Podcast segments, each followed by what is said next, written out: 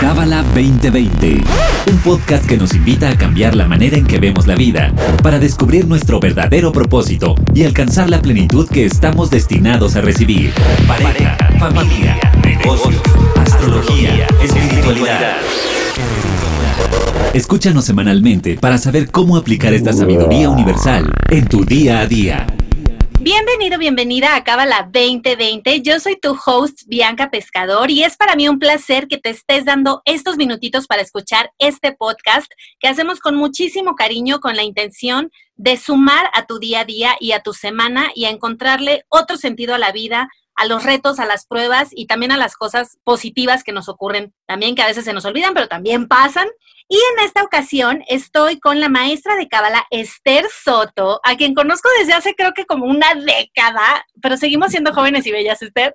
Bienvenida. Sí, algo así, algo así como 10 añitos. Qué impresión, ¿no? Y bueno, Esther la conocí porque fue y sigue siendo la coordinadora de voluntarios del centro. Ella es la que nos organiza, la que nos dice aquí y allá, qué hora, qué hacemos, cómo podemos regalar, o más bien como, ahorita vamos a llegar a este tema, ¿no? De donar este tiempo, retribuir. Y hoy, querido estudiante de Cábala o de la vida, no importa, vamos a hablar de dos términos que son muy cabalistas y la verdad es que a veces te dan dolor de cabeza porque dices, o sea, en la loca de, la casa, ¿no? Que es la mente, ya no sé a qué voz hacerle caso. Entonces vamos a empezar con estos conceptos, Esther, que, nos vienes a, compartir hoy justo. Cabalísticamente hablando, ¿qué es compartir? Que es un verbo que oímos todo el tiempo. ¿Y qué es restricción? Que es otro verbo que oímos todo el tiempo. Todo el tiempo. Bueno, son términos sumamente profundos, sumamente amplios. Vamos a tratar de simplificarlos para que empecemos a familiarizarnos con ellos. Y bueno, el compartir de acuerdo a la Kabbalah nos va a romper un poquito como la idea que tenemos al día de hoy de lo que es dar. Normalmente nosotros estamos acostumbrados a dar desde un lugar donde nos sentimos bien con lo que damos, buscamos oportunidades como es para estar presentes para otros. Ahora, Kabbalah dice, eso está muy bien, sin embargo, para poder revelar el potencial que viniste a alcanzar, necesitas aprender a identificar esas zonas donde das, pero donde no te es cómodo. Ese es el verdadero dar. ¿Y cuál es el beneficio de aprender a identificar ese dar? Que en ese proceso yo me transformo, yo me elevo. Entonces, el dar transformador es el que verdaderamente me da y además a través de él es donde yo realmente puedo impactar a otros. Si yo doy y me mantengo en la zona cómoda, entonces no estoy revelando ningún aspecto de mí, no estoy revelando nada nuevo, ¿cierto? Y tampoco estoy realmente impactando a las personas que me rodean. Ahora, déjame nada más como complementar un poquito esta información. No sé si ya lo han dicho en algún otro, en, otro podcast, los maestros, pero recordemos que de acuerdo a la Kabbalah, hay una fuerza creadora de la cual recibimos todo nivel de bendición y cuya esencia es dar infinito. Y nosotros, nuestra naturaleza verdadera es recibir infinito. Eso es como que venimos, es la programación con la que venimos de cajón. ¿Ok? Ahora, la transformación de la que hablan los cabalistas se refiere a cada vez ser una persona que comparte más. Entonces, esto nos va a servir como para ampliar el concepto que tenemos de dar, porque muchos de nosotros a veces nos concebimos como personas que compartimos muchísimo, ¿no? Hay gente, cuando se comparten estos conceptos en clase, mucha gente se queda impresionada porque de verdad nos concebimos como gente que, que damos, ¿no? Oye, yo me hago cargo de mi familia, este, ayudo a fulano, perengano, en el trabajo doy todo de mí, incluso hay gente que participa en instituciones ¿no? de, de, apoyo a personas vulnerables o a causas. Y Kabbalah dice que realmente nosotros necesitamos desarrollar una especie de sensibilidad de la razón verdadera por la que compartimos. Porque nuestra esencia, o sea, nuestra esencia, nuestra naturaleza es de recibir. Entonces, muchas veces lo que compartimos tiene una intención debajo y muchas veces recibimos más de lo que damos.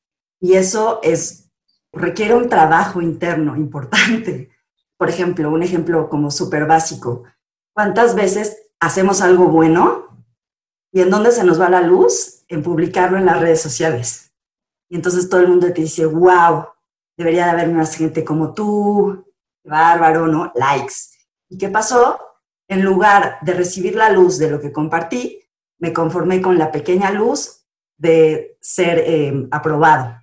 Claro, esta aprobación social que tanto buscamos. Y a ver, Esther, hay una frase de la Madre Teresa que era, da hasta que duela.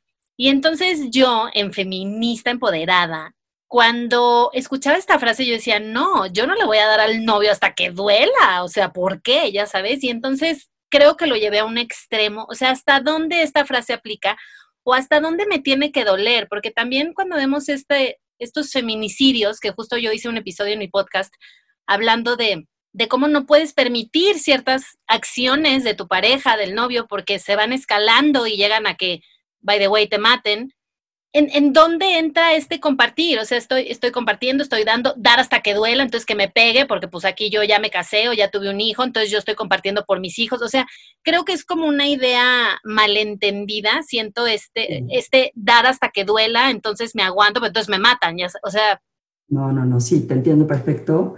Mira, esto es sumamente importante y cuesta trabajo integrarlo en nosotros, pero la incomodidad de la que habla Kabbalah siempre va a ser interna, nunca está relacionada con la fisicalidad.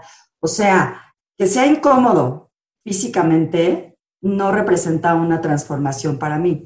Por ejemplo, si una persona está en una relación de abuso y incluso hay maltrato físico quizás, uno puede llegar a pensar, oye, pues qué mayor incomodidad que esto. Ahora, una persona necesita echarse un clavado como más profundo para poder identificar la intención detrás de quedarse. ¿Qué nos dice nuestro ego? Porque debajo de eso hay una voz que me está diciendo todo el tiempo, es que si me, si me voy, ¿quién más me va a querer? Es que no valgo lo suficiente es que pobrecito, nadie lo quiere y solo yo lo quiero, entonces me voy a quedar a ayudarlo, ¿no? O sea, como estas voces. Y entonces el trabajo espiritual, ah, ¿qué voy a hacer con mis hijos? O yo no me siento capaz de hacerme cargo de todo esto. El trabajo espiritual requiere ir más adentro y empezar a reconocer esa voz. Esa voz es la que me está dando el indicador de en dónde está mi verdadera incomodidad entonces, si mi voz en Kabbalah se le llama el ego, el oponente, si esa voz yo le empiezo a reconocer y detecto que detrás de, toda esta situación está una oportunidad para que yo vea mi poca valoración, falta de amor propio o mi codependencia, es la oportunidad para empezar a revelar una nueva versión de mí, donde voy a empezar a tomar riesgos, donde voy a empezar a poner límites. Eso, en Kabbalah, es el verdadero dar. Decirle a alguien no, sin juicio, sin odio, o sea, desde un lugar de amor, de esto no está bien para ti y esto no está bien para mí.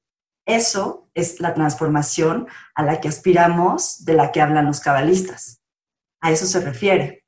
Entonces, esa es la búsqueda, ese es el verdadero dar, ¿no? A veces decir no es el dar más elevado. A veces decir yo me voy a procurar creer en mí, me voy a arriesgar, ese es el verdadero dar, ese es el dar que me transforma, que revela luz, no solo para mí, sino para todo mi entorno. Y esa, volviendo a, la, segunda pregunta que me hacías al principio, esa es la verdadera restricción. Cuando yo me enfrento a una situación que me pone a prueba, que me saca de mi centro, que me está retando, entonces como dicen eh, en, las clases del centro, pausa, identifica que aquí hay una oportunidad e identifica la voz de tu ego, que, cuál es la oportunidad aquí para mí. Eso es restricción, tener la habilidad de detenerme y escuchar cuál es la oportunidad para mí. Y cuando esté listo, actuar en consecuencia. Quizás en mis primeros intentos no lo voy a lograr porque no está fácil, pero si te empiezas a ser consciente y puedes empezar a idear un plan de transformación, ¿eh? no de venganza ni de ataque, sino porque típico, ¿no? Ah, como dices, no, pues si me la paga, pues no se lo voy a dar tan fácil, no va por ahí, cero, ahí no está el trabajo. El trabajo es conmigo.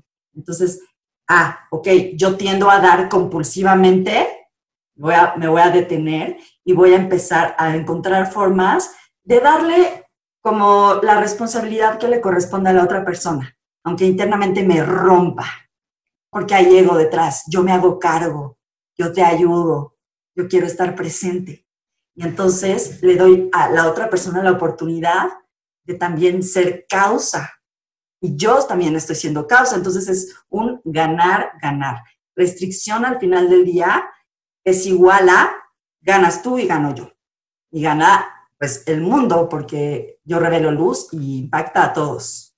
Claro. Oye, Esther, y hablando de esta restricción, yo hace mucho tiempo, ay, sí que soy santa, no mentiras, no, pero hace mucho tiempo que no me enojo, como que de chavita era súper dramática y ay, no, y ya sabes, me dejaba el avión y lloraba ahí en el, en el counter de la aerolínea y bueno, o, sea, no la agarraba contra la persona, pero yo hacía un drama, o sea, como que sentía que tenía que hacer un drama para que vieran que me había pesado, que se me fuera el avión y que no me cobraran el siguiente avión más caro, ¿no? O sea, hay como este drama uno y dos, claro que sí, también arremetí contra muchísimos tránsitos que me multaban y lo que sea.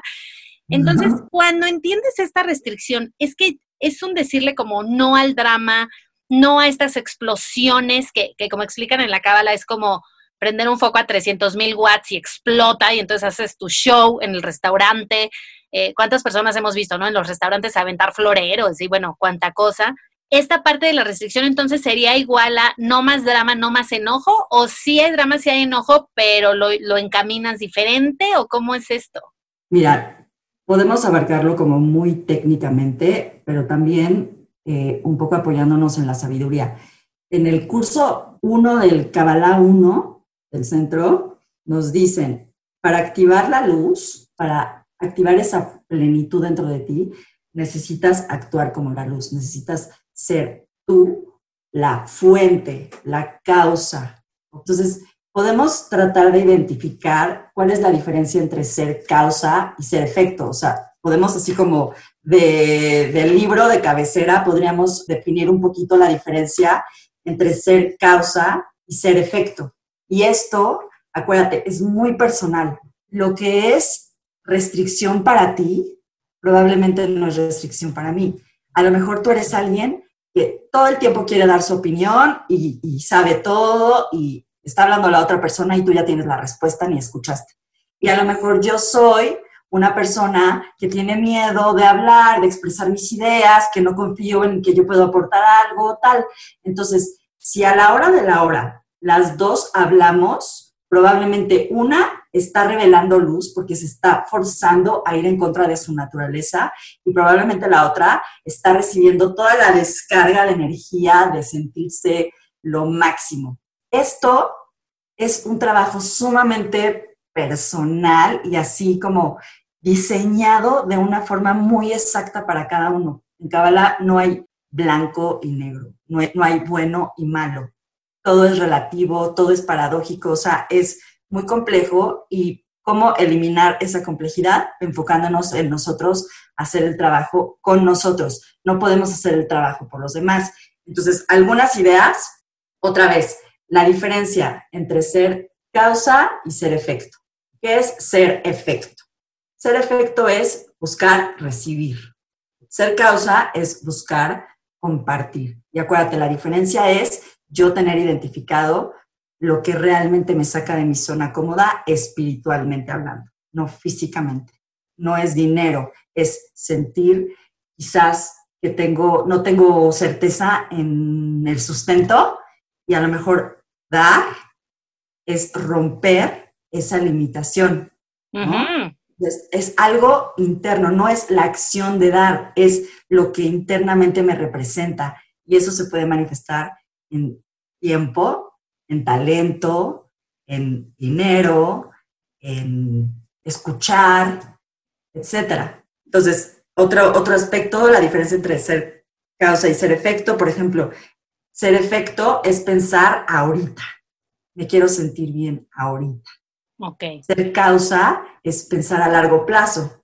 ahorita esto me está costando la vida, pero sé que en el largo plazo me va a llevar a, un mejor lugar, a ser una mejor persona o a construir una relación que hoy se ve súper este, dura y súper, que me pone a, prueba todo el tiempo, pero si yo trabajo, sé que podemos lograr algo súper poderoso, ¿no? En el trabajo, etc. Eh, ser efecto es pensar que lo que me conviene, que me funciona es bueno y lo que eh, no sale de acuerdo a lo que yo deseo es malo. Es como ser muy reactivo a lo que está sucediendo externamente. Es como muy conveniente, muy conveniente, ¿no? Eso es ser efecto. Ser causa, es decir, lo que está sucediendo en este momento es perfecto. Mi trabajo es ver la luz detrás, ¿no? Hacer el trabajo consciente de saber que aquí hay luz. ¿Cómo? No tengo idea, pero yo voy a seguir, ¿no? Yo voy a seguir empujando, yo voy a seguir incomodándome, voy a seguir compartiendo. ¿Qué más? Ser efecto es tener una agenda oculta. ¿no? Mm, ok, te voy a cocinar, pero entonces después te la voy a cobrar. Claro, o en la noche te va a pedir un favorcito. Ah.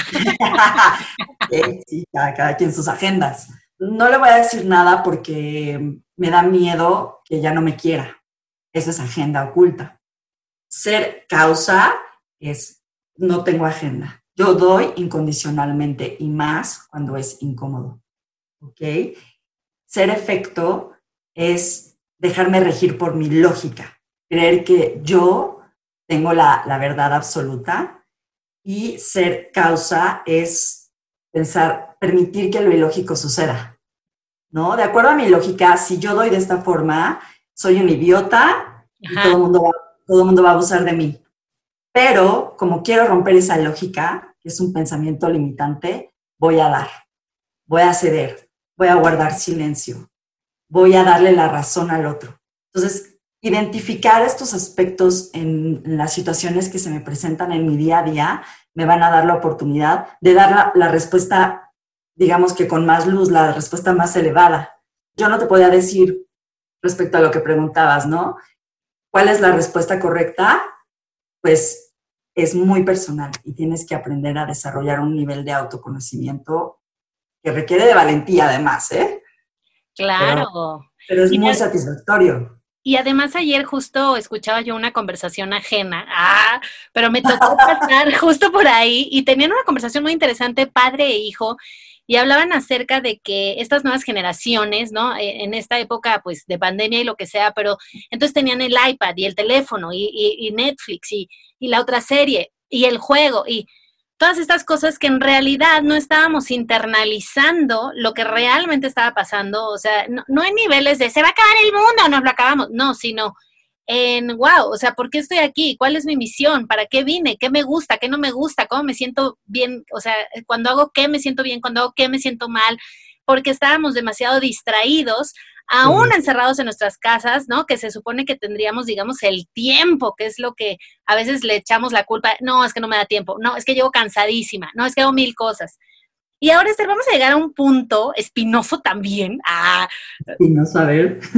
El pan de la vergüenza, ¿no? Que es este término que también creo que ves en Cábala 1, que hablábamos de cuando tú das de más y el otro no se lo ganó, no lo valora, y entonces tú estás creando pan de la vergüenza. Y entonces, em, yo ahora es como muy mágico porque te lo juro que para todo digo, a ver, si pago esto, creo pan de la vergüenza, si comparto esto es pan de la vergüenza, si le hago este favor es pan de la vergüenza, o sea, todo el tiempo me estoy preguntando.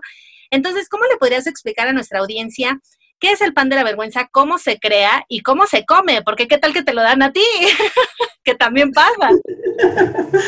ok. También partimos de un principio sumamente profundo y aquí pues, yo les pido a nuestros amigos que nos escuchan que lo, reciban con corazón abierto y, mente abierta. Y hay libros enteros para explicar algo que ahora tendría que resumir en dos minutos. O sea, hay libros. De hecho, eh, en alguna clase alguna vez escuché que este estudio de la creación toma 40 años entenderlo, ¿no? El, sistema de la creación de acuerdo a la Kabbalah, este estudio que se llama Las 10 emanaciones luminosas, Entonces, nada más para que entendamos que no es tan lineal y tan simple como voy a tratar de transmitírselos, pero es nada más como para contextualizar todo. Mira, de acuerdo a la Kabbalah, en el comienzo, por ponerlo en una línea de tiempo, digamos, solo existía esta fuerza creadora cuya esencia era dar infinitamente, plenitud, amor, bendiciones, todo nivel de, de plenitud y abundancia que puedas imaginar a un nivel infinito, esa es la esencia creadora. Ahora, los cabalistas explican que esta fuerza creadora creó, valga la redundancia, a la vasija, la vasija universal. Esta vasija contiene a todas las almas existimos el día de hoy en el mundo físico. Por un tiempo, este sistema funcionó a la perfección. La luz, digo, la fuerza creadora emanaba esta luz de plenitud, de bendiciones infinita, y la vasija recibía de manera infinita también. Y era un sistema perfecto donde todos éramos muy felices, ¿no? Imagínate ahí tú echadas y recibiendo plenitud infinita. Maravilloso, ¿no? Claro. La pregunta es, ¿en qué momento pasé de ese estado de perfección y plenitud infinita a esto, ¿no? A, perseguir la chuleta sin control. a este encierro, a estos retos, el oponente. ¿Qué onda? ¿Qué onda? ¿Qué pasó ahí? Ese mundo se le llama el mundo infinito. Lo que explica Kabbalah es que al venir, al provenir de esa fuerza creadora, nosotros recibimos también ese ADN creador, ¿sí? No, podemos, no pudimos haber sido creados de una fuerza de dar infinito, de compartir infinito, de ser causa y nosotros no heredar esos aspectos. Eventualmente surge en nosotros lo que los cabalistas llaman pan de la vergüenza. Pan de la vergüenza es una sensación, un sentimiento, un dolor de no ser la causa, de recibir algo sin haber trabajado por ello. Ahora, lo que explican los cabalistas es que la vasija le pidió al creador la oportunidad de también ser causa y crear. Entonces, es por eso que se construyó esta realidad física. Esta realidad física es un escenario donde nosotros tenemos la oportunidad de compartir unos con otros no podemos compartir con el creador porque el creador no tiene esencia de recibir, solo de dar. Pero sí nos dio lo que le pedimos, la oportunidad de co-crear. Nosotros vinimos a este mundo con la, con la, digamos, el trabajo, la misión que nosotros pedimos, además, de ser causa, de venir a completar esta realidad que hoy vemos imperfecta. Entonces, cada vez que nosotros eh, recibimos algo sin habernoslo ganado, ¿qué va a suceder? ¿Cómo nos vamos a sentir?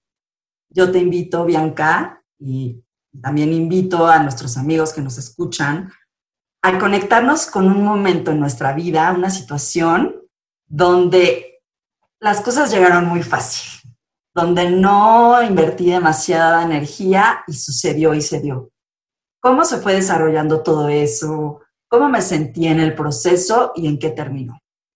Muy probablemente las emociones que surgieron a través de ese proceso fueron falta de apreciación, 100%, ¿no? Enojo eventual, ¿no? ¿Por qué? A ver, no, no, te, no te resulta familiar, por ejemplo, una relación donde viste todo y la persona no te apreció nada, este se portó súper mal, terminó enojado contigo, se alejó, se sentía el rey o, la reina, ¿no? O sea, en lugar de, apreciar lo que dabas, quería más, exigía más. ¿Qué pasa? Esa es nuestra esencia, ¿ok? Nuestra esencia creadora no se siente cómoda con recibir algo sin haber trabajado por ello, sin ser causa.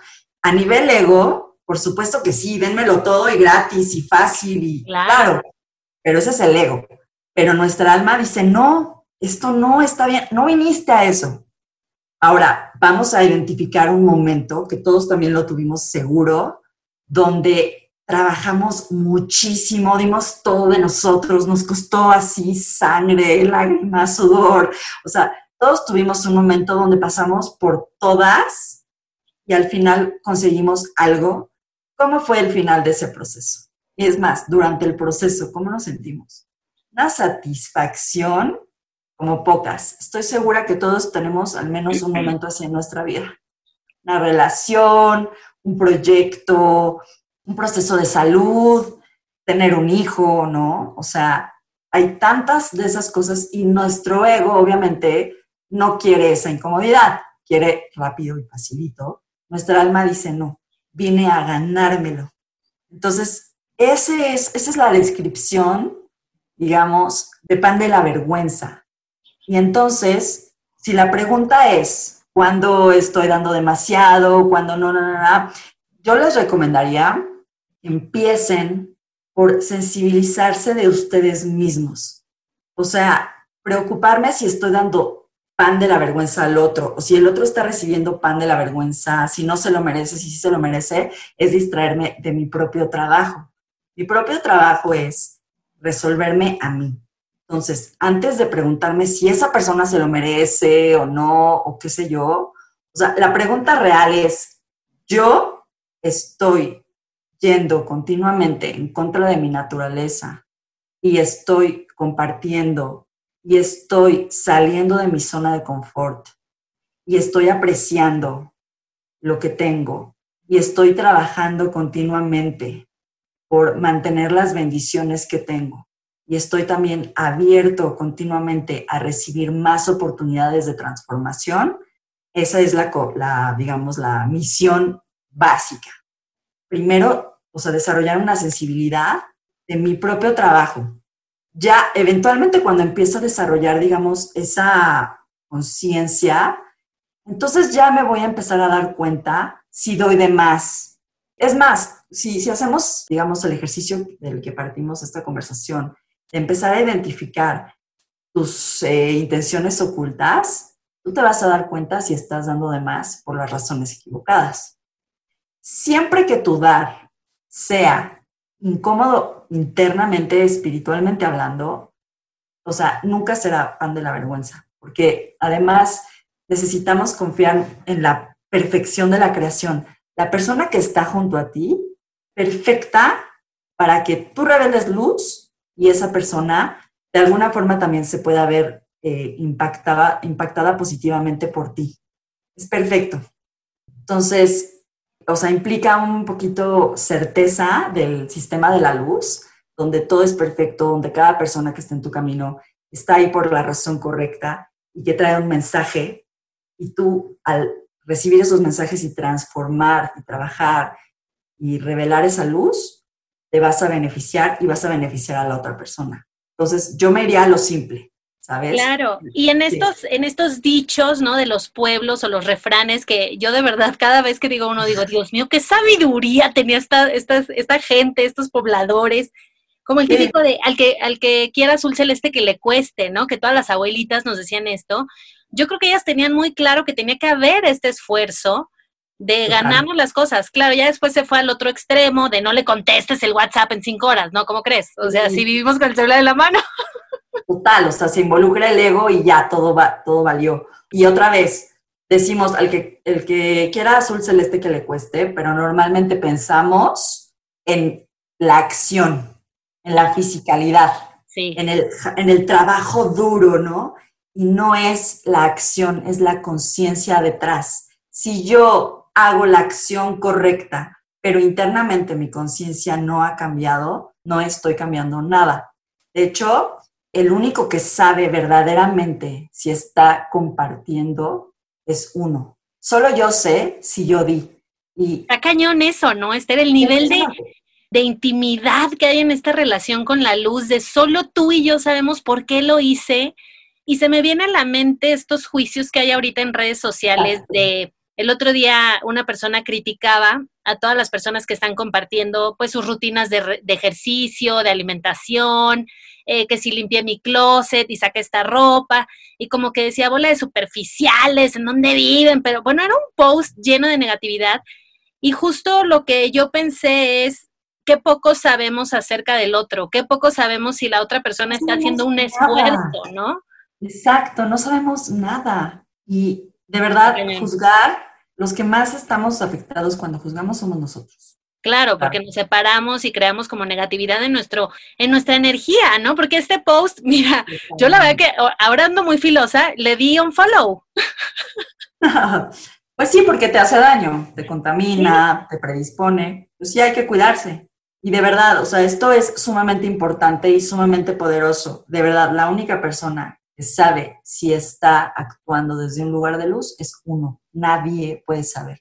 O sea, un maestro decía, ustedes no saben, ustedes me ven aquí dando la clase y quizá pueda parecer como sumamente espiritual y sumamente como ocupado de ustedes y todo. El único que realmente sabe si está compartiendo soy yo. Ustedes no saben si al estar aquí parado enfrente yo me estoy deleitando hacia nivel ego, me siento lo máximo y sé que todos me van a amar eventualmente, o si yo eh, diez minutos antes de empezar la clase me estaba muriendo de miedo en mi cubículo, así estudiando, dudando de mí, o sea, sintiendo todos los temores posibles y ya me resigné a que esto era lo que la luz me puso y vine y me paré aquí. El único que sabe ese proceso soy yo. Y sí, solo uno puede saber si está compartiendo verdaderamente. Entonces no podemos vivir esperando reconocimiento y aprobación de otros. Uno tiene que estar siempre pues feliz, ¿no? Y claro de que el trabajo es entre la luz, entre la vida y uno. Qué fuerte, qué, hermoso episodio, Esther, me ha encantado. ¿Algo más que tú quieras agregar antes de despedirnos? Uy, pues sí, quizás podemos compartir una herramienta final para que la gente se quede sí, por favor. Algo que recibo de, de, las clases que compartimos en el centro, se los comparto. Dice que eh, cualquier tipo de bloqueo que nosotros estemos experimentando en nuestra vida, casi seguro que proviene de pan de la vergüenza. Entonces, esto es una oportunidad para nosotros de identificar quizás una luz que no nos hemos ganado, una luz por la que no hemos trabajado o sacrificado nuestro ego lo suficiente. Entonces, los invito muchísimo a que identifiquen un área en su vida actualmente donde les gustaría experimentar más plenitud. Ejemplos típicos, amor. Amistad. Amistad, ¿no? Conexión con mi familia, profesionalmente hablando también, financieramente hablando, miedos. La respuesta a eso es generarme una estrategia de trabajo de conciencia. Acuérdense, primero está la conciencia y luego la acción. ¿Cómo puedo ser más causa?